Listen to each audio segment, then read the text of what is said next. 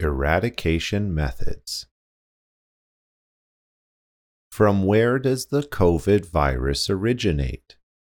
From which country did the infection spread? Did animals infect us, or is there a human cause? After months of panic, there is now an ongoing fear of famine and other catastrophes. Is this heaven's way of punishment? According to Buddhist scriptures, the human lifespan was originally 84,000 years and decreases by one year every century until it is diminished to just 10 years, and then increases by one year every century until it again attains the peak of 84,000 years. This cycle is known as a minor kalpa. In our world, with the passing of every kalpa, there occurs three lesser calamities. A calamity is caused by the collective karma accumulated by all sentient beings. And altogether, there are three types of major calamities and three lesser types. The three lesser types include epidemics, famines, and warfare. An epidemic is a situation where an individual is infected, and thus the disease spreads to the family, the village, the city, the province, and those who are infected become fatally ill. Once infected, there's no cure. Famines can be caused by floods or droughts.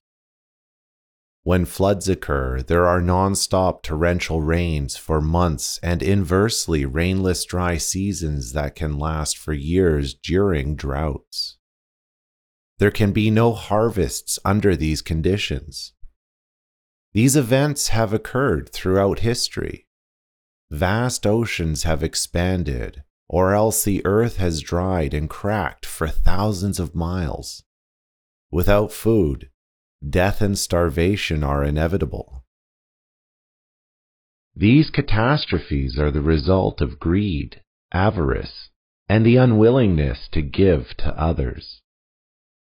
When warfare occurs, opposing factions do violence against each other and the common civilian is defenseless against this slaughter.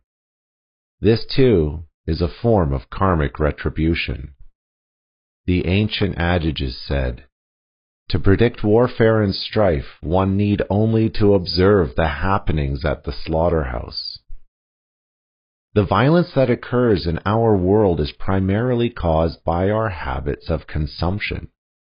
Therefore, Buddhism instructs us to nurture our compassion by leading vegetarian lives and avoid sowing negative karmic ties with sentient beings. Everything is the result of karmic cause and effect. This is evident from our history. Only by our cultivation of good deeds, thus transforming the bad deeds, can the accumulated negative karma be absolved.